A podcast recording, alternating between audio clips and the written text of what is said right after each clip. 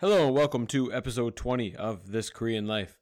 This episode is brought to you by Sticky Tacos. Sticky Fingers Ulsan has now expanded their services to include the delivery of tacos, burritos, nachos, and chicken wings. Order tonight. It goes great with a couple of brews and a few episodes of Tiger King. Check out their menu on Instagram at Pub Sticky Fingers.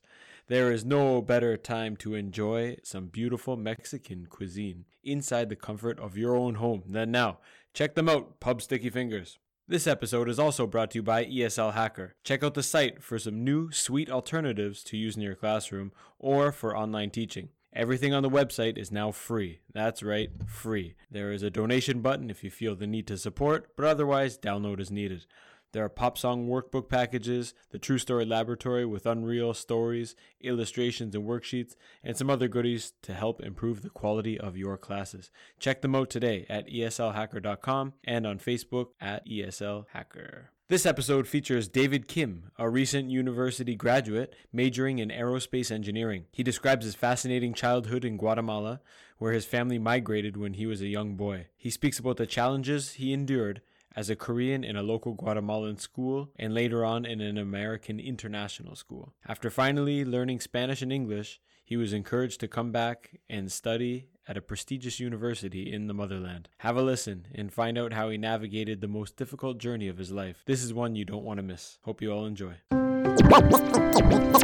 You are now tuned into This Korean Life with your hosts, Brian and Nate.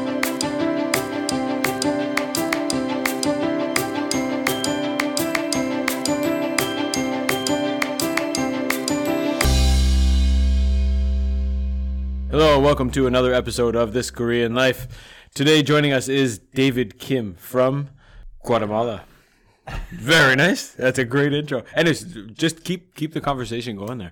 Why do students at UNIST in international English school need to keep taking English classes? Oh, no, I find it quite uh, or is that more for the Korean population? I think so, but there's still. It's not, it, but it was. It was never an, an English class to learn English. It was more of kind of effective communication or present. Like one was a presentation. We did a lot of presentation yeah. focused stuff. So there, there's a lot of different reasons. It wasn't a intro to learning English. Um, we did have a basic uh, grammar.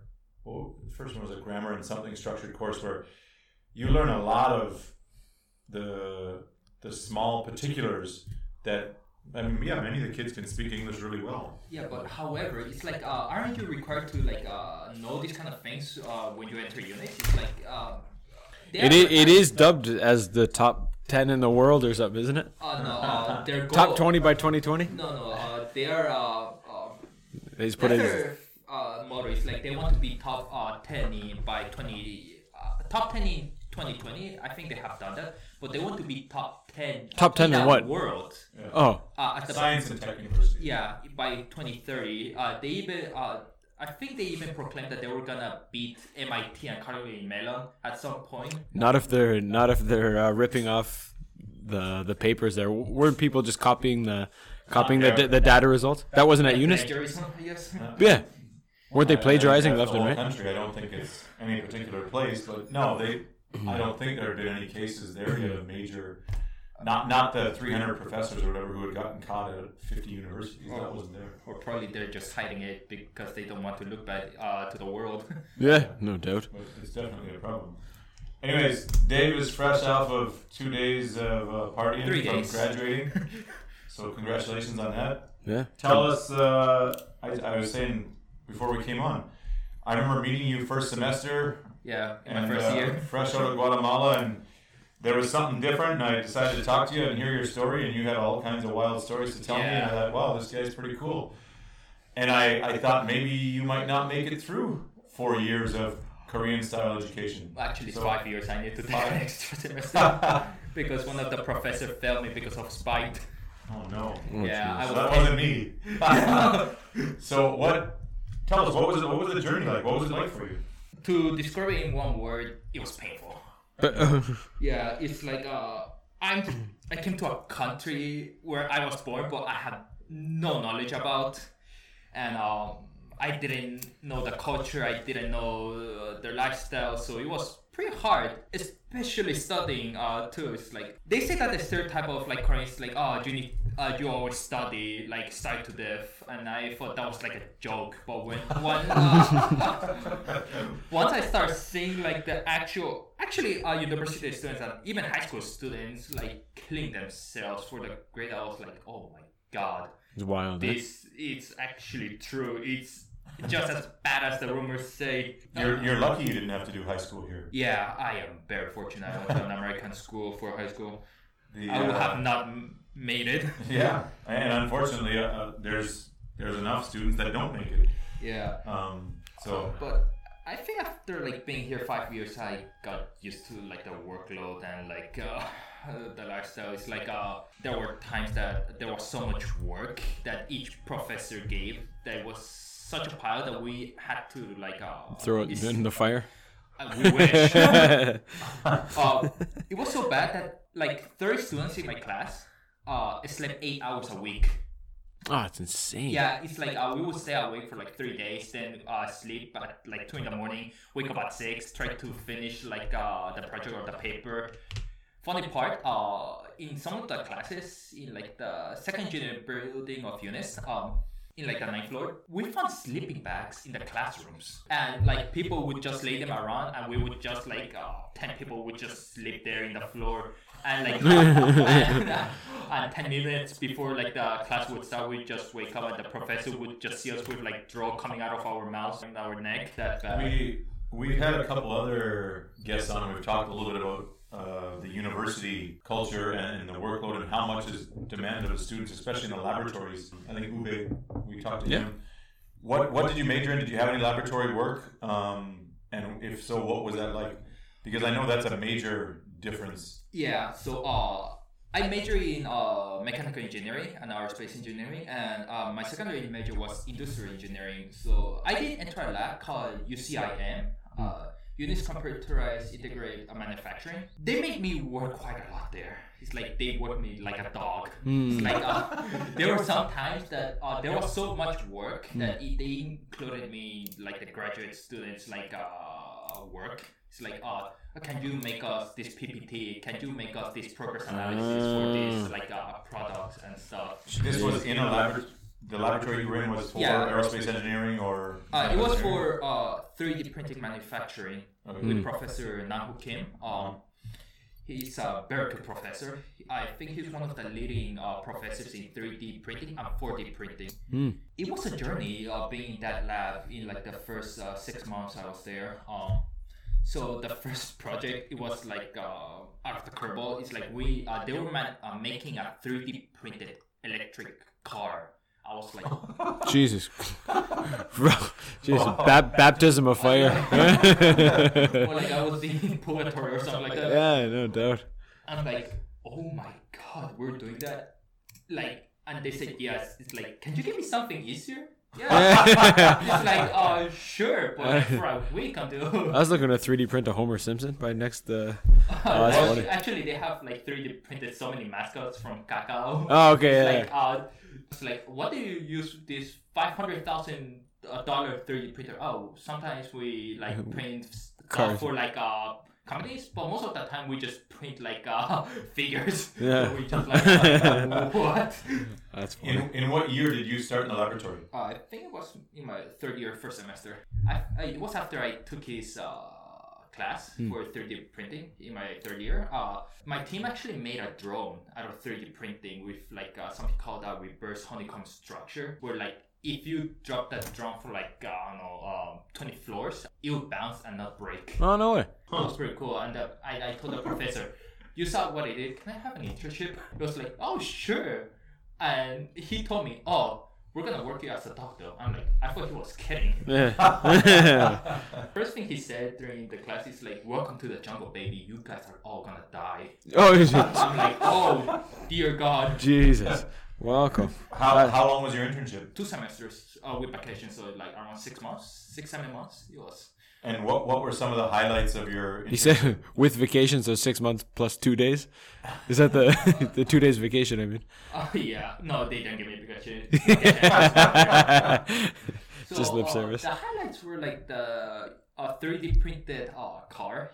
Uh, actually, that 3D printed car is more expensive than a. It's like uh, the 3D printed car costed around like uh, ninety thousand dollars, a bit more, I guess. Is it Uh, just it's just the frame?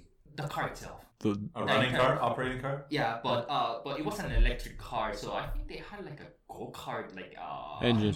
engine in it because it would go like around forty five kilometers per hour. huh? I think it was in the Unist uh, site. They're not 3D printing the engine too. That's what I mean. No. No, no, no. It- it's Uh, the- it's the- lithium powered. Ah, so okay, so they're printing like I said the the But- frame and but the everything, but the seats, the frame, like the steering wheel, everything is 3D printed. and then they just drop the drop the battery in and it's ready to go. that's the only thing that was not 3D printed. Wow, that's wild. Think about crashing your car in 30 years. eh? You're gonna. th- I mean, uh, maybe an apartment complex like this will have their own. Crash my car again. Pew, push a button to go pick it up in a couple hours. So now, now that you're graduated, you did your internship. Can you go back and work in the laboratory as a researcher now, or are you Yeah, looking? What uh, what now? What are you looking to get into?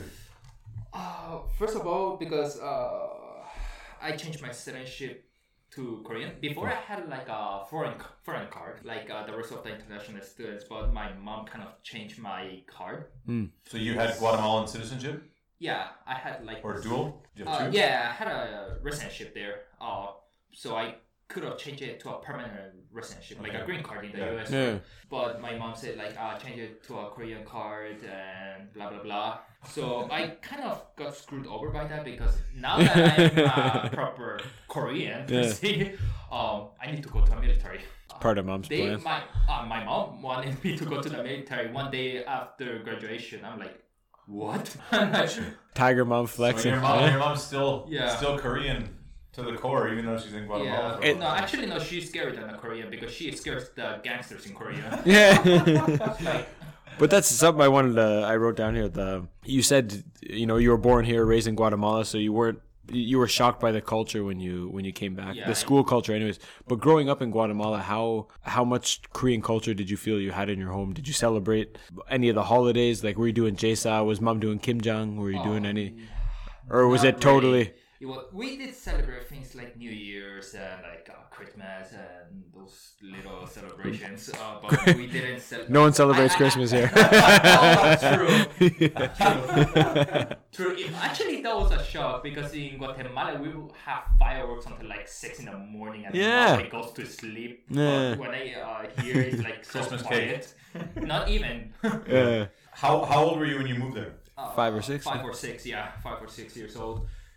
I, I actually, this is one of the reasons why I don't trust my mother. It's like when I was uh, five or six, and uh, we, when we were gonna go to Guatemala, right? We're going to Disneyland. Uh, this is, yeah, she said we were gonna go on like a fishing trip or something like that. Yeah. Like I, I, I told, uh, and I said, uh, like, why is my, uh, why is grandma not coming? It's like, oh, she's gonna catch up. Next thing I noticed, I was in like this uh, huge metal tube called airplane, Yeah. and I ended up in Guatemala. I was like, uh, I had no idea what was going on. We moved to this new house. I'm like, I was so confused.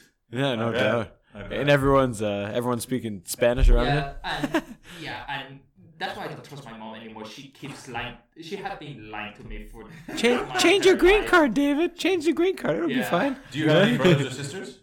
Not that I know of. So, so it must be harder than even as an only child, not having. If you had two or three siblings, you could, you know, hang out with or be friends with. It must be harder. or share the only child. problem, or tell them that they did it. yeah. I wish. blame, blame, blame them. man. Blame the siblings. So I, I imagine you were going there for mother or father's work. Would that be correct, or? Yeah, my mom, uh, like, uh, she had traveled to a lot of countries like Dominican Republic. She had uh, worked in a family in Dominican Republic, then went to Panama, and like a bunch of Central, Panama. uh, Central, Central uh, American countries, and we ended up uh, settling in uh, Guatemala. Uh, uh, th- there's a huge Guat- uh, Korean community in Guatemala. There's uh, there's even a Korean town in Guatemala, Sure. which is uh, kind of funny. I, I remember eating there. Fifteen dollars, I think, for a bowl of kimchi jjigae. Oh, Jesus. Yeah. actually, Yeah. uh, Well, I was I was I was there. Well, probably just just before you would come here. Maybe I would have been there in two thousand seven. You were in Well- Guatemala in 2007? You were here in Yeah. 2007, weren't you? Oh, you came back I did a 2008. Trip, and then I went. I, I had traveled from Colombia oh. uh, all the way up through Panama, Nicaragua, Honduras, Guatemala, El Salvador, Belize, Yeah. and into Mexico. So how was it actually? well, that's what I want to ask you. that's what I wanted to ask you. okay. Uh, The uh, we we probably had very different experiences in Central Asia or Central America. Central America, yeah. Uh, saying that, like, I consider Guatemala as my primary home. It's Yeah. like, I actually do miss it. Yeah. But You missed It's like- The, is it the? I I, I assume it, it's sun. It's sunny. It's hot all year round. no, it's not honey. It's like uh, spring all year. It's like the perfect weather. Even say it's like the perfect weather. We don't want to go to Korea because it's like so hot or so Oh cold. Christ! Yeah. Yeah. What do you miss the most about there? Everything, especially the food. Like, oh. I'm sorry, but Korean food to me it's kind of bland. It's like the same thing over over again. It's like uh, like cook like uh, rice or kimchi. It's like the same menu every single day. Same color.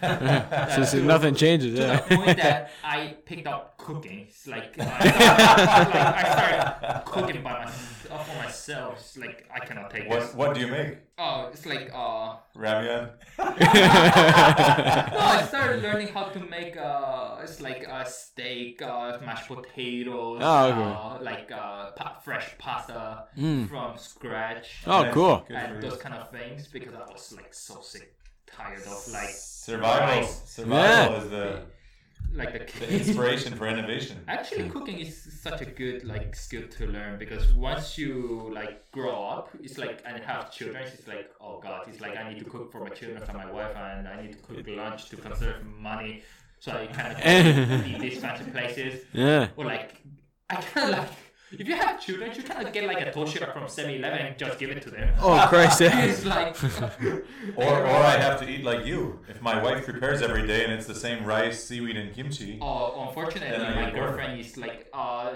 in the other side of the world in Florida, so I'm like, oh god. Yeah.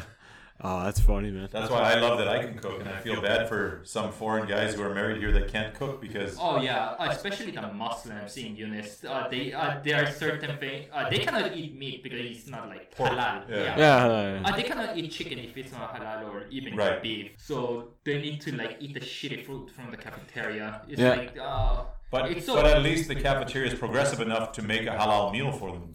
Yeah because- a very shitty halal meal though.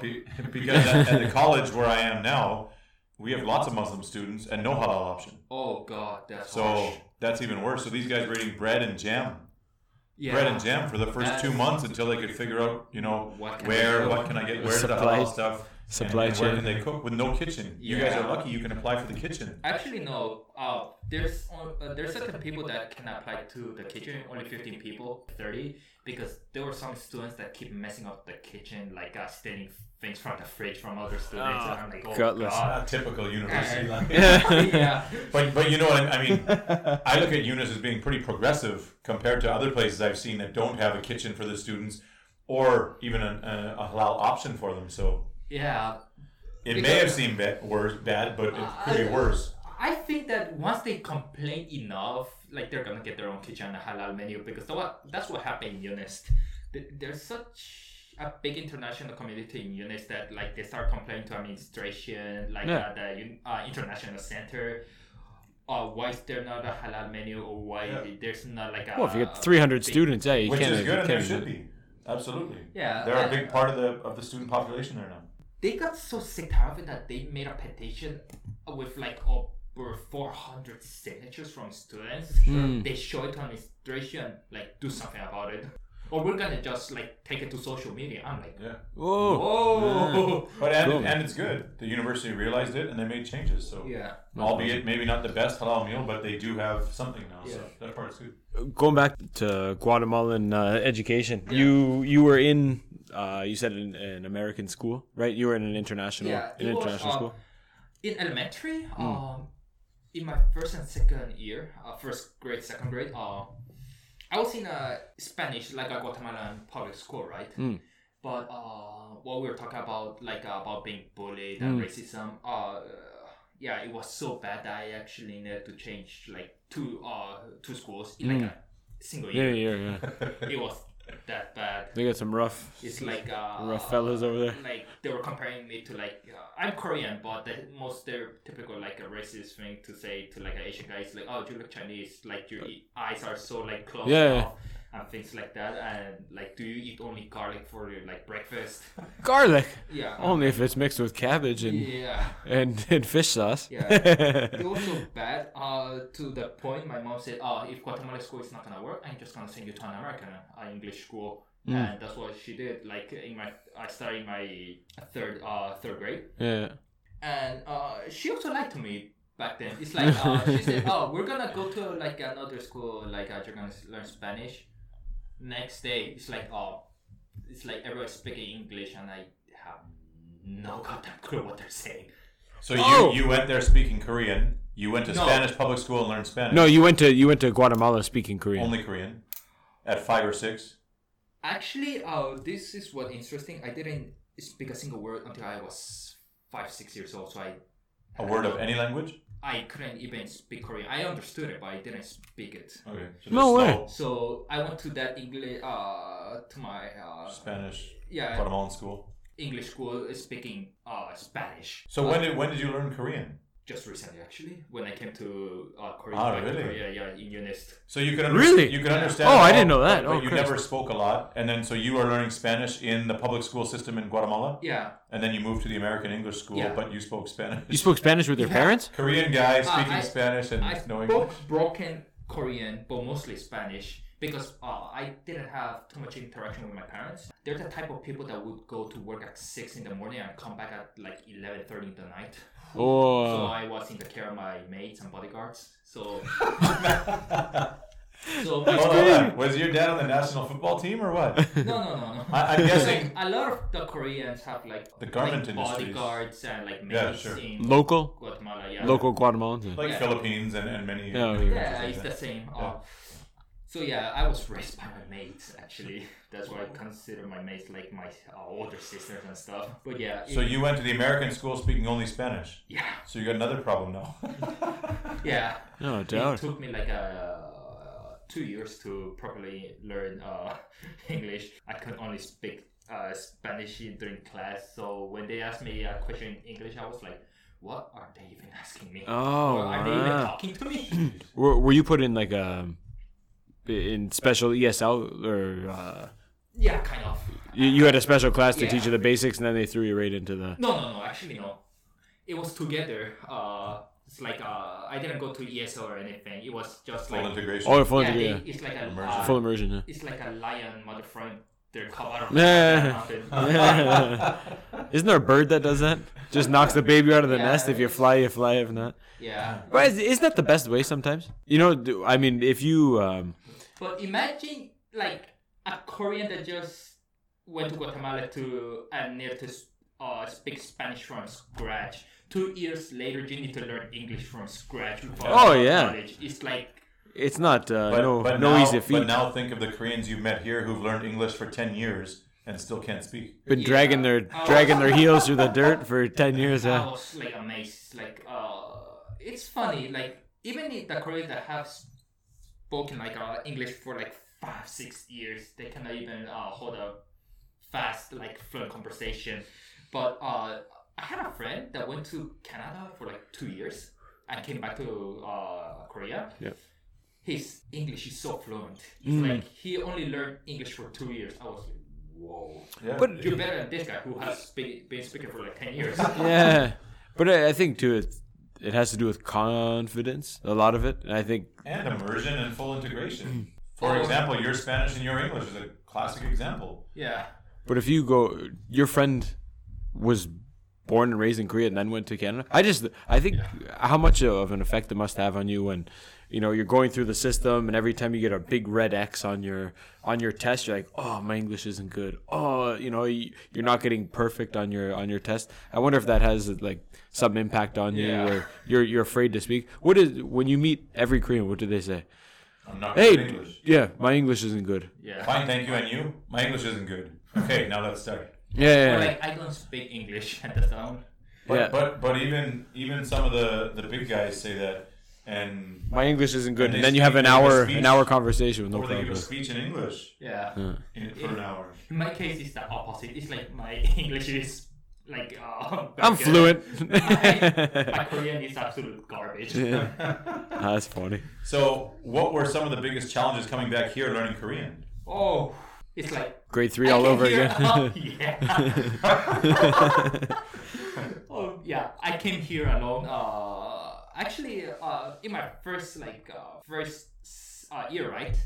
It was like I had uh, I was living in dorm, so it was kind of easy. But but when you go outside, right, and you need to get something to eat, and you need to speak Korean to the Korean ladies, right, to give you food, Yeah, yeah, yeah. and you and like and you speaking broken Korean is like So Yeah. maybe speak to that point. You you look Korean, and they probably assume you're Korean.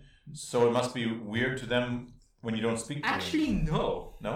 a lot of the Koreans that I have met, they come to me and like and ask me like, "Are you Korean? Or Yeah. like, uh, are you like a foreigner?" And like, I told them, "I am Korean. Who I am a Korean citizen, a citizen that cannot even speak Korean." they just look at me weird. Unicorn. Yeah, so I started like, uh, I literally got to like an elementary school textbook and start like learning from there. Good for you. Probably the best. Uh, And, and now, do you feel your Korean is sufficient, or to hold a conversation, yeah, to order like meals, like uh, direction, Yeah. uh, like uh, Yeah. the basic Korean. but not for writing essays or something like that? Uh, simple essays, yeah. I started uh like learning Good like you. how to uh do intermediate to advanced Korean, but it's kind of hard once like oh English, Spanish, Korean, trilingua. Yeah. Huh? Good for you. There was Awesome. A actually, there was a time in my high school life that I actually learned also French. I actually totally forgot it once I came to UNIST. You need, you need a French teacher. We got one right Too here. many, too many languages on the go. Yeah. Yeah. So take us back a little bit to the to growing up in, in Guatemala. You you went through a little bit of the racism stuff. You went through the Yeah. the two language obstacles that you had to overcome. Once you once you got into grade three, you got through the English grade five. What Yeah. what was it like? Uh, education growing up. I mean, were you living in a Korean gated community, or were No, you no, no. living in a regular? It was like a mixed community. The high school I went, there were Koreans, Norwegians, Americans, Guatemalans, uh, people from Ecuador, Argentinians. But it was an international school. Yeah. Yeah. It was like uh, we had like a variety of people, so there was no racism, and racism in that school was not tolerated. It's like they would they would give a hurt on you so like regret being a bully.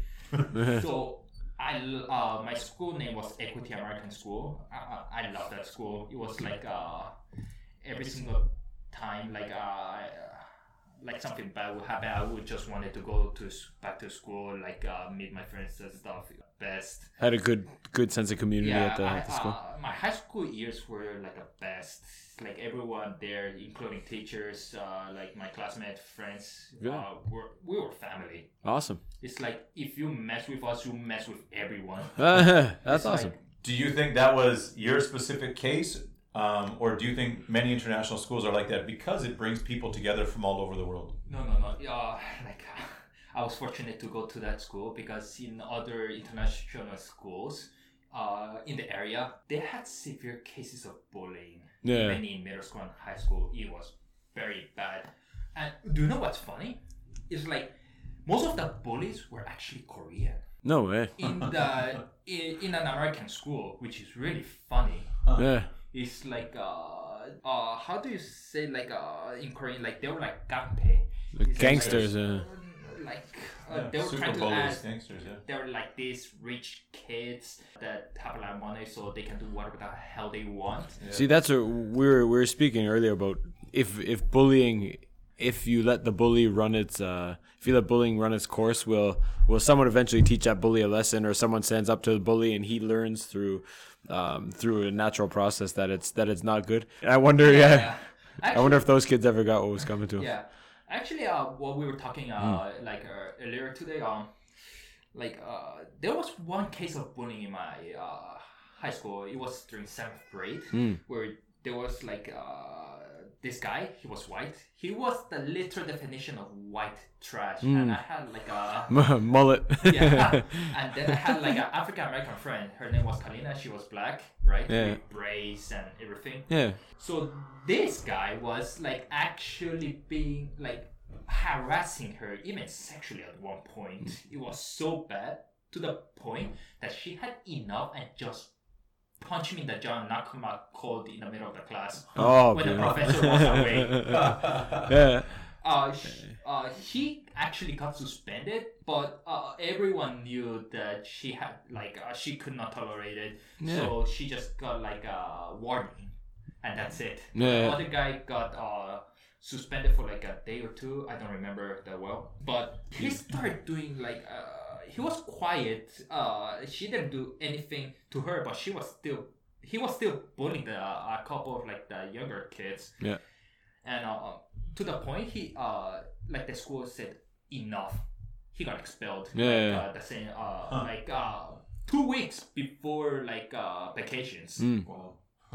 So, would you say then that your mom did a good thing in that case and sent you to the right school? yeah Yeah. but she still lies to me it's like i thought we were like this poor like lower middle class uh family I come to Korea. Hey, uh, we're making this bunch of apartments in Incheon. It's like with a million dollars that we had He said- saved. It's like, he mom, I like I. Uh, it was. He said he wanted to go. He wanted so to do his masters. because before I had like a computer. I used uh, the same computer from 1994 all the way to like uh, sixth grade, Yeah. where the computer just broke, Yeah. and we just got like the cheapest computer next to the market. I was like. I was kind of grateful because uh, I thought we didn't have much money. Everyone had like Xbox, these cool phones, like iPhone. Yeah. I had like a flip phone. then I told my mom, uh, mom, it's like, oh, can can I get like this expensive headphone? She said no. So I keep saving money and money. Then my mom said like, oh, it's like, uh, hand it to me, I'll save it for you. And then I told my mom, oh, mom, where's the money? It's like, oh, we need to use it for shopping. I'm like, seriously? Yeah, but now she told you you have two apartments in Incheon? No, multiple apartments. The, uh, we're making an artificial island, building like several dozen apartments. Your family? Mm, yeah, my mom. he told me earlier he wanted to do his masters in, in the states, and his mom was like, "Sorry, we don't got money for tuition." Yeah. he comes here and she finds out she's building islands. Yeah, like, I was so mad. So it's like, it's like I'm like, uh, and this is the thing. It's like Korean moms usually don't do that. So Yeah. I think my mom became like a ghetto version of a Korean after I was gonna traveling she's the gunpei now. Yeah, after tra- I, uh, she traveled to like multiple countries. She was also like an international person. She speaks fluent Spanish, fluent Korean. I think there was a point that uh, she speak like Dominican Republic, and they also speak Spanish, but they have their own like, Dialect, yeah. dialect and language. So what is what was your mom into? Is she into the gar? The, I know the garment industry is very big there. The what? Garment, Garment. clothes making. Yeah, yeah, Is that what is that what your mom does? yeah. And that's what lots of the trading and moving countries and stuff Yeah, is. she uh, she does business with the U.S. Uh, in a company called Aeropostale, but she has done like a brand. Uh, brand. She's the general manager of the uh, Guatemalan branch. Oh, dude, So she I got is- never posted a shirt in there. seriously? yeah, My entire absolutely. is Aeropostale. but uh, yeah, it's like uh, what, she's what- an amazing woman, even if she's like, I don't want to say this in a podcast, but she's such an asshole of a mom sometimes because uh, Oh, but hold on, and I'll, I'll stop you there for a sec. We're a little bit older than you. yeah. Yeah, and I think, yeah, how old are you? your Twenty best six. interest. Yeah, Once, it- once you get older and reflect, you'll say, ah. Wow, thank God I Now I didn't. think the same when I'm doing those things with my kids. Yeah, And I, think that's why my dad did this. I agree. That's why my Yeah. dad said this. I agree. Like uh, like. I, and I think the more the more your mom has, the However, more you don't need to. the more she's got to beat you down, man. She got to keep you in line. You don't Oh, want to be that beat run down verbally.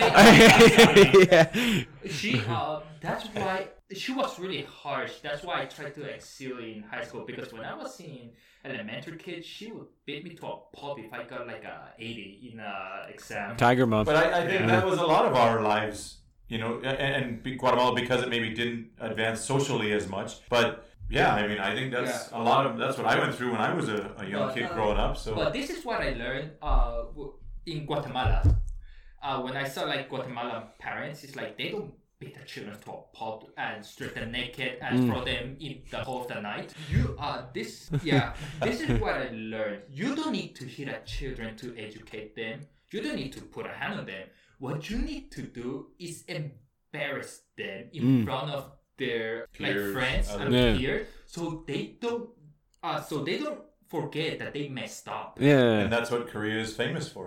The losing face, shaming.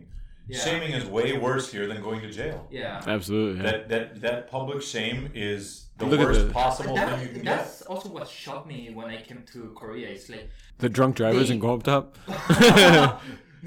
Have you seen them? That yes. You're wearing the big sandwich words. I'm a drinking driver. Yeah. Yeah, it's it's it's shame and it's, like powerful. and public shame, and they don't like put a lid on it. They when you are shaming someone, you try to be as quiet as possible so they don't listen, right? Hmm. But no, it's like when they're whispering, it's like they're screaming. It's Hmm. like, oh, you're so bad. It's like, oh, and she and they do it in a way so that entire public can hear it. Yeah. Oh. I, I was like, no, you don't do that. Like, Please punch like, me. Yeah, uh, you, yeah, I Yeah. Uh, like they. Uh, I'm grateful that my mom punched me instead of like Shame. traumatizing me or shaming me. Yeah. Actually, no. Actually, no. There was a time that where she shamed me and I lashed out so badly to the point I grabbed a chair and smashed that window Yeah. out the house. Yeah. But, You get- but again, I don't think that's. I mean, my brother, I got two brothers and two sisters, and growing up, I remember rages in the house where, where one of us would just go ballistic and look out, here comes a typhoon. I'm running away. I'm never coming home. It's Throw- like They that's say, what okay, uh, For- okay, see you in an hour. And then you Forget, go and you go, uh, oh, maybe I can't live alone. Yeah. Okay, yeah, I'm coming back. Yeah. yeah. So I, I think you'll appreciate all that stuff a little bit more, a lot more once you get older, and especially once you have kids of your own. You'll really, Yeah. you'll really reflect, and you'll see those things in a little bit different ways. So Uh, in my case, it's also reflecting. However, uh, I think I learned more of how the things that I should not do. Yeah. The things that I should like absolutely not do. Sure. It's like not beat my children to a pulp just Yeah. to teach them a lesson or like lying to them just to get like a point across. But but none of, us, none of us will ever be perfect. And I look back and I think I, now I understand why my parents did this. I think I should do this because I think it worked and it's good. I think this maybe wasn't necessary, like you say. There's other things I'm sure that I do that my parents didn't do that are also not correct or the best or whatever. And it just live and learn, right? You just keep trying to be better. And and ideally, your kids grow up to procreate as well. And once you have the kid, you look back and go, oh, it's, it's almost impossible to be perfect, to be a perfect Yeah. parent. And we've been doing that for how many generations, and we're still nowhere near perfect. So, so imagine we all have our faults, right? Actually, I disagree. I think uh, like now, like people are like uh, being more uh, lenient on uh, how to educate your uh, their children because I like before uh, like the nineteen hun- uh, ni- the nineteen nineties or like the early two thousands, right? You would like a Korean mother is like slapping their Sure. children and beating them, but now if you go outside, it's like uh, They beat them in the house now. Yeah. It's changed. That, that, that part has It evolved. That has changed a lot. When I came in 2003, we've talked about it on numerous other podcasts. I mean, beatings were common Yeah. in in all in academies, public school, everywhere. It was still very very But common. I, I I would like to argue that it swung too far the other way. Now? It's- yeah. Where the where the I kid still the think- kiddo the kiddo beat the mom for doing something, you know. Actually. But I still think these kids are much more respectful than kids at home. There's not anywhere near the back talk or the mouthiness or the disrespect. that's around at home. Actually, no. I don't think so because I have a lot of like cousins, right? Yeah. Which just like back talk to their mothers, like my aunts. Yeah. How old? I'm 26, so they're 24 right Okay, now. but I'm saying elementary school kids.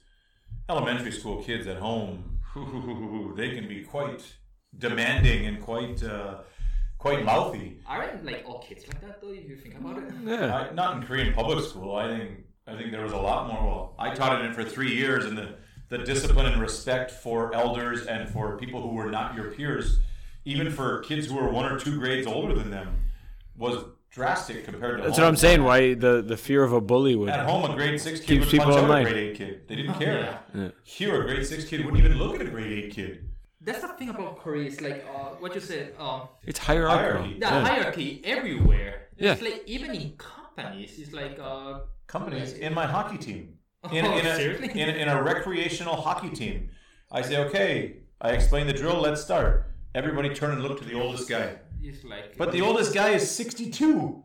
and, and he's not one of the best guys. But he's the oldest, so everyone turns and looks and say, hey, Was she, uh, Doyan, come here. And he's only 17. Yeah. But he's he's been playing hockey the longest, and he's he's the best kid. Yeah, they should. But he feels very, very uncomfortable leading and showing the uncles how to do drills. Yeah, I, I, I I have seen this everywhere. Koreans don't have like the self confidence that an American or a Guatemalan have. It's like Is it self confidence or is it an overinflated ego? that too. Where's- but, Is it a lack of self confidence or an over like, hey, I'm the older guy, you know, and they, they don't want to give up that position. I've worked I've worked 62 years to come yeah, here. but the, in the, Let in this the in. States, it's like uh, you have like the youngest guy, sometimes the youngest guy that has a more experience leading other people, But right? but we value what you do, right? We don't just value your age or, or your title. You know, you're not. It's a meritocracy. It's not. You're not getting. You're not getting uh, checks for being old or for um, But for being the oldest, for being born whatever. first. Yeah, Yeah, You- but it's a Korea is, meritocracy. though. It's like if you're the oldest, it's like oh, it's like Sure. automatically you should listen to them. Yeah. It's like I was like States meritocracy. You're, you're getting based on based on al- merit. But yeah. it's also changing a lot here, and it's changing very quickly. When I was in SK, I've been under there maybe two, three years, but there was a couple 40 year old managers who had jumped a couple rungs on the ladder, and they were producing major, major results. And this has now knocked down a few 60 year old guys, and it's a very awkward relationship when a younger person is your boss here, especially when you're 50 years old and your boss is 38, 42. It's very awkward, but it is happening. It is changing, and uh, yeah, it's changing rather quickly, I think. Not But it's, enough, it's I guess. yeah, not quick enough. But that's because we've seen the rest of the world, right? Yeah. So it's a little bit different. But yeah, uh, what I learned in Guatemala as a Korean is like, uh, it's like you earn respect uh, uh, by showing. You don't like, uh, you, Respect is earned, not given. it's, yeah, respect is earned, not given. It's like, then I come to Korea. It's like, oh, I'm the guy, I'm the oldest guy, so I don't care if I beat you up. You should still respect me. I'm like, yeah, what mentality is that? But when you came in, when you came into my class and you told me you'd been shot, Oh yeah, I had lots of, res- I had lots of respect. Uh, that, that that got all my respect right there. That you it was quite painful. It was like I was just like walking down the street and I just started hearing gunshots out of nowhere. Yeah. Like this uh, part of the capital called Songpor, which is actually pretty dangerous. Mm. I just get shot in the leg. I'm like, at first he didn't register. and I got shot. Then hmm. just like. Then it started like hurting a bit. Once I took like two more steps, I just look at my leg with a huge hole in it oh, from a nine millimeter. 50 cent. Yeah, I'm like, hmm. yeah. I Oh, big one. I, I, I remember you telling that story, and there was a couple other kids, and they their jaws dropped, and they're like, "Huh? He's Korean. He seems weird because he was in Guatemala, and his Korean isn't very good, and he got shot. Like, is this guy a gangster?" Oh, And you were you were kind of making fun of Korean culture a little bit of how weird it is and how serious it is, and, it, but and it they were is like, true though. "Is this guy a gangster from Guatemala, or what's this guy?" Actually, uh, And you had a couple really funny stories. I thought this is great for the kids. They're going to get some culture Yeah. instead of Gun culture. yeah, but, but no, it, it sounded like you were yeah living Yeah. in the hood. Actually, uh, when you say I look like a gangster, actually no. No, Like, listening to your stories. Yeah, yeah. Oh, when I was in high school, in my graduation pictures, right? Mm. I had this suit with like a strip lines, and I had my hair in the back, and I was wearing like a very intimidating suit, right? Yeah. I look like a yakuza from Japan. Yeah. and old and when like my peers showed this to their younger siblings from Yeah. elementary and they show and their siblings showed them to their friends yeah. They were scared of me In the you know, i was like the nicest guy in like uh one of the nicest guy in my class Yeah. and stuff right the other the other And the other bullies. sudden- all, all of a sudden it's like oh my god this guy is a mafioso i'm like what the other bullies are showing their picture like, hey, I know this guy. Right? The other the bullies from the other school there, the other Korean kids. So- I so know this guy. What, what was the, how old were you when that happened? What was the result? What did your parents think? I mean, that would scare the heck out of me if my kid got shot, regardless of, of where I Oh, was. 14 and 15, my parents didn't know till the like the same night because they were so busy. They would not even answer their phone number. Yeah. like- They didn't So- know till the next night. uh, no, the same night, Yeah. it, uh, like way later at night. Yeah. This happened around like mid afternoon. Like People well, shoot in the afternoon. I always thought it would be like a night thing. What, what was the? you- You were walking home from soccer practice or something, or how? No, no, I was like, uh, uh, we, I forgot, but I, uh, I was buying like a mechanical part for like a project I was making for school. So like Just yeah. normal living. Yeah. Going to get some washers from the hardware store. Yeah. No, actually, I was in the hardware store. Then, uh, I get shot. I was walking with my girlfriend actually, uh, Yeah. my best friend Brian Sanders, and um, all of a sudden I get shot. They called the ambulance, and they were still shooting even when the ambulance came. It's Yeah. like, I know this is common, but Were they shooting it? They weren't shooting at you. They're shooting no, no, at. they were like, uh, I think they were like gangsters shooting at each other. I'm Oh, okay, sure okay. Because I, I wasn't even paying attention. Uh, uh, there were there are points where if you see like a dead person in the street, I was like, that's normal. You see some So I was going to ask you, did this have any effect mentally on you to be around the gunshots, to be shot, to go through this? Does it have any lasting mental trauma? on you? Reflecting No, back, it it wasn't that bad. I, Do you feel lucky and really fortunate now that if it was two feet higher, would have been your chest, or? Yeah, I feel fortunate, but uh, when I think about it, there's so many gunfights and street fights to the point it's like just an inconvenience. really? You Yeah. were living in Guada City. Yeah.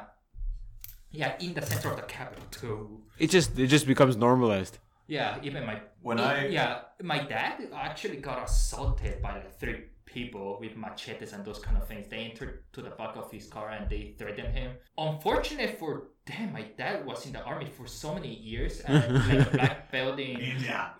like uh, taekwondo. is like oh, my dad can be very scary. No doubt. Yeah, and he just beat the crap out of them so badly Holy that the smoke. police came Yeah. and they thought that he was the assaulter. I'm like, no, they Oh, are the wow. assaulters, and they were in the ground. Some of them had like a broken jaw with like a tear. I I, I didn't know what happened. Yeah. I was eating like a like a street food like hamburger, Yeah. like a one dollar hamburger in the street with like uh like with my mates, right? We just come out, we just see these guys blood in the street with like two police cars What happened? Nothing, son. Just Like- wait. yeah, that's what he told me. It's like, Holy and I talk, uh, talk to like the like my friend's coworker, right? It's like, what happened? It's like, well, Did his dad kick these guys' asses? just happened. So, That's yeah, wild. As a Korean, it's like when like Koreans when they see violence, it's like a big deal, right? Because uh, violence in Korea is kind of very uncommon. Hmm. But for me, it's like it's, um, looking at violence firsthand, pers- as in person, it's like, eh, does it doesn't affect me. You get, you do, you get desensitized. It's like uh, someone going to uh, who goes to war and they come back and they see a bar fight. And like, nah, Yeah. you know. Or if it, if there was people throwing down here, then Yeah, it would be normal. be quite shocking. yeah. So when I when I traveled through there, and I was going by public transport, so I was buses or whatever. And I, I remember getting off in, in dangerous? in San Jose. I remember getting off in Guada City. I remember, and I remember thinking like some of these places were rougher than where I lived in Africa. I remember San Jose City looked like a UN tent city. Yes. It, it looked like I don't know. I imagine what Haiti looked like after the typhoons or the, the hurricanes or the earthquake. I just I couldn't. I was like, this is your capital city. I Yeah. get off downtown and it was like it looked like it Like wasn't war UN. zone. It wasn't UN tents, but it looked like a war zone. And I'm thinking, holy shit! That's why the book said get out of the capital city as fast as you can. Yeah. Uh, And and once you get out into the other areas, it's kind of relaxed and peaceful. Yeah. It was really nice, but. Man, I remember all those capital cities and going. I mean, Panama City was, Oh. and and Guada City and San Jose and oh my gosh, there were some scary, scary places. And I thought I thought this was ecotourism and green living and and it was going to be this wonderland of nature, but yeah. whew, it was a lot scarier than when I was in Africa. And I don't know if that's a valid scary or what do you think? Did it you is a travel bit much? scary. Yeah. Uh, yeah, I travel much. Uh, in San Jose, like the uh, port city, right? it's like, uh, it's like a war zone. It's like, uh, I kind of make a joke about this. It's like, have you seen the children in Africa? Have you seen like uh, what happened in Afghanistan, and Syria? It's like, uh, it's so great. Have you seen San Jose and the capital city, like downtown in Guatemala? It's actually worse Wild. to Eh? the point we have more uh, dead people per capita than in Syria and Afghanistan when they were uh, when the US was there at war. Wow. It's like oh, and it's worse in the neighboring countries. Actually, in Guatemala, it's half of the capital is safe, the other half of the capital, you go out at night as a woman, you either get killed, raped, or both. Oh, Or wow. there's a lot of human trafficking there. no way. Uh, now it's getting way better when Sure. we impeached the president. President, yeah. They say it was like a peaceful, peaceful protest, right? But it was like a huge riot. Even my parents, even my Korean parents, Hmm. were thinking of joining. That's I'm wild. like, whoa. Did you ever have any, app- um, as a young man uh, who came to Korea? Um, I guess the most dangerous thing I did was probably drive a motorcycle around. But at 22, uh, I felt I was invincible. At 16 or 17, I think that's probably even more of the case. Did you ever feel, oh man, I shouldn't go to this country or shouldn't go to that country? Or did you feel totally safe wherever you went? I felt pretty safe wherever I went because, like, it, once you live in Guatemala, it's like it cannot. It's like once you have like multiple guys with gun pointing at, I cannot get much more Yeah, worse yeah, yeah. than that. Except if you're like uh, in the middle of like uh, war zone with no gun and no Mm. nothing. That's the only thing I can think of that is actually worse. That, that's what I say in my experiences. I say, "Ar- aren't you scared, North Korea? We were in the coup. My sister and I were in the coup d'état in the Ivory Coast. Guns in Nigeria. I mean, yeah, we. I, I I remember going to the bathroom, and I don't know if I was in Tegucigalpa or somewhere else, and we were in a. It was a kind of a Rastafarian area, and there was a couple outdoor kind of pubs or bars, and everyone was drinking, smoking, having a Yeah. good time. And I remember going to the bathroom, and a guy came to the urinal next to me, and he he had a white powder in his hand, and he put it up to my nose, and I was like, I just kind of leaned back or took a step back, finished my bathroom or whatever. He's like, okay, that's fifty bucks, and I was like, What? huh? But but I, I just at first I didn't even click, and I was like, well, one, I'm sure it wasn't cocaine. Because they, that's not the scams they run there. You can get it if you want, but that Yeah. wasn't the scams they run. You're just getting the a bag in a back and alley. he, yeah, and he's he's here now saying, "Hey, you know, you had some. It, it touched your nose. You got to give me some money." I was like, "Holy shit, dude! I was taking a leak. What, what do you, what's going on? Rock, scissors, paper. How did I go from taking a leak to this and end up giving the guy five bucks? Fifty dollars is a lot of money, yeah. and I ended up giving the guy five bucks. And I was Like like, for nothing. I'm never, I'm never going out again. Like, what, what the heck just happened to me? And then once I talked to more, you know, backpackers and travelers, and yeah, these things happen all the time. Um, but yeah, I have some some crazy memories from from those cities and uh, and going through a lot of those places. At the same time, a lot of the smaller cities and towns were amazingly peaceful and relaxing and, and awesome. I loved it. It's like certain like places in those countries, it's like where it's screwed up, like downtown Guatemala. It's like I'm not scared of myself. I can just go out at night. Like if I get assaulted, I can defend myself or like uh, whatever. It's like I kind of got numb from it. But if I see like my girlfriend or like my best friend going to like downtown in the middle of the night, I'm like, nope. Yeah, where are you guys going? I'm gonna get my guns. We're gonna get in my car and we're gonna go. Did you have guns there? Yeah, uh, a lot of Koreans have bodyguard with guns, and uh, they even got lo- gun licenses and Yeah. stuff like that. Are, are the bodyguards just guys with guns, or are they actually like a bodyguard No. we think of in America? Because No, no. when I was in when I was in West Africa, the bodyguards probably couldn't hit a school a school wall if they tried. They never fired the gun; they just carried it, but they never actually shot it anywhere. yeah, It's not like they had training on it's actually. like uh, like a mannequin with a gun. yeah. so I never felt comfortable with those bodyguards and the guy outside McDonald's. He would just shoot anywhere. He didn't know what he was. Never had any practice. uh, this is the thing. Uh, uh, Koreans moved to Guatemala, and uh, like this is third type of Guatemalans. Like Koreans have a lot of money, and sometimes it is true. I just learned that Yeah, very, yeah, yeah. late. yeah, So uh, they will hire state of the art like bodyguards, like ex-military, like Oh, okay, uh, okay. black ops, like Yeah. Kaibiles, like uh, they are trained to take down an entire gang John Rambo. Yeah, literally John Wick, John Wick, uh, everyone. Yeah. But yeah, because um before a lot of Koreans when they first moved to Guatemala, they didn't have bodyguards and stuff like that, right? But uh, once they started like getting factories and those kind of things, Koreans started getting assaulted more often. Like, Start, start driving a Genesis around, looking. eh? Oh, Look no, at this! even in- Look at my new rims. even with like a Become a target. yeah. beat run down truck, they would still assault like the Koreans. Are you guys just like targets? Like do, Yeah. when they when they look, you're like, oh, Yeah, there's oh, Korean- these, these Like guys in got money. Like in the Philippines now. They know that any Koreans living in the Philippines Have now money. have companies, businesses, and they have money, So and they're we're- often extorted for it. Yeah, that's why it's, uh, one of my uncles, like uh, he wasn't uncle by blood, but he was like a very good friend from all parents, right? Yeah. Like one day in like December, like he gets shot to death in Amatitlan, which is uh, Lake City, right? He got sh- gets shot to death. My parents were so shocked. They in the funeral, they actually hired uh, other bodyguards from like security companies. Oh no It way. was like Jesus Christ. It was like two full military battalions. Oh, because I guess that would be a huge target for if people Uh, did want to there were a attack. lot Yeah. Koreans. Who- who and do like who they know? It's called like the old Italian funerals. yeah. They called yeah. They even called like uh, bodyguards from. Well, uh, Koreans bring money to a funeral too, Companies and things like that. Yeah. Wild. When I came to the funeral, I was like, "What is this? Are we going to war?" Yeah. I I I think that kind of freaked me out because I didn't see that much like military personnel, bodyguards, or security companies in a single place. Mm. For a poor guy. Yeah, yeah for a moment. It's Mom. uh, Mom, we still need to talk. they're they're all volunteers. now, uh, actually, now as a Korean, uh, my mom wants me to live in Korea and like uh, go to a 회사, like uh, like Be a Be a- Korean. be a Korean, Yeah. like uh, the stereotype of a Korean, right? Mm. And what about you?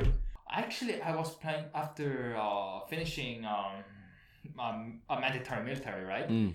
I was thinking of like maybe going abroad, like Singapore or like uh, Third actually country. Canada. kind of looks very appealing, and Yeah. because the snows. US is uh, US is kind of like not a good place to work right now. And my mom said it's like no, it's like I want you to stay in Korea. My Mm. dad is fine with it. It's like oh, you're going to Singapore, okay, like just come visit us and things like that in like in Korea. It Or can't be I'll any visit you, right? any more dangerous than Guatemala. yeah.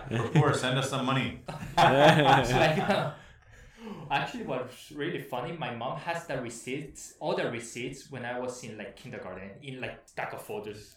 Shit, you got to pay her back. yeah. Yeah. she asked me to her uh, to pay her back. It's like mom you have like so much money why do you need money? It's like uh, and then she and then uh, when this is what's really funny.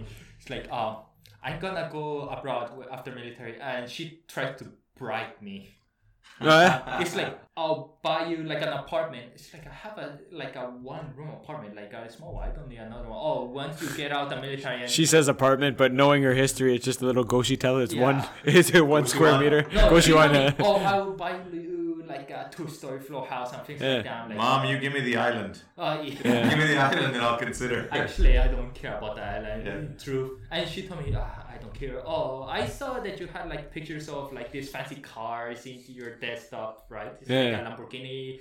And like, oh, buy you like a Lamborghini right now. I'll send it to your house right now. it's just a fucking.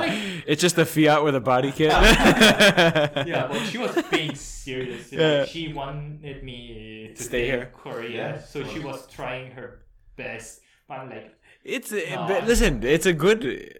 It's a good place to live. I mean, you got a unique situation, but I mean, compared to to Guatemala, and even discussing with people online about uh, the education system, I'll I'll put out how how bad Koreans is, and just say you know it's really difficult for the kids, and they got to study late hours, this and that. One lady from Colombia piped in, and she said like. Oh, I think Korea's bad. There's a three-way struggle for for dominance in Colombia for the education system. She Yeah. said number one in power currently is the cartel. Number number two is the the rebels. I can't remember their names. And the third the third in power. What is it? The yeah yeah. And then the third is the uh, the third is the government. And it's did I say this on the last podcast? But anyways, they uh, they go um, you know the the cartels going into the to the poor rural areas and, and recruiting recruiting the kids before they even have a have a chance at life and soldiers. Absolutely, yeah, absolutely. I mean, you never, you never see that here, and I think you're quite lucky to only get shot in the leg Yeah. by the sounds of it, man. But I think mom, mom might also be. She's still in Guatemala, correct? Yeah, because she needs to deal with my dad's company and my mom's, uh, Mm, her own yeah, company. yes. Because, So, what's uh, because uh, your mom's Aristotle? What's your dad? Uh, my- Apostle. No, no. Uh, my dad works with her, but he's in like more of like the selling side and the training side, Oh, like the US and Guatemala. However, uh, currently my dad is in Seoul right now to Yeah. treatment because uh, like uh, um, more than half a year ago, uh, he was diagnosed with stage three cancer, like uh, in Whereabouts? chest. Lung. Yeah. Yeah. Uh, not long, but uh, I think it was so close to the fa- esophagus. Esophagus, Yeah, so, yeah. Um, like the medical term is so like uh, I cannot. Pro- but yeah, right now he's in uh, Korea and he's getting a lot better. The tumor was uh, around like 15 like centimeters. He was Holy huge. shit. huh. Yeah, now it's like uh, below eight. Good. After like a lot of thermo, uh, Chemotherapy. chemotherapy, uh, he lost all his hair. Well, what are you laughing at? You're looking at me laughing. you know, you know how he feels, right, Brian? No, so, the, uh, so do you think ever that mom might be disconnected to what the current status of life in Korea is like? Oh, that definitely. you know, she's she's worried that do they travel back often? No, uh, uh, actually, she came once in 2015 to literally berate me about how I'm doing things. your grades weren't high enough. I'm coming to get She, you. she took a she Yeah. took a private plane right to she landed right in Onyang, Yeah. And right now, right over the Bulgogi. It's like right now she came in first class with my dad to leave my dad in Korea because he couldn't uh, uh, like uh, live come here alone, right? yeah, Because uh, he lost like almost thirty kilos. yeah, yeah, it's harsh.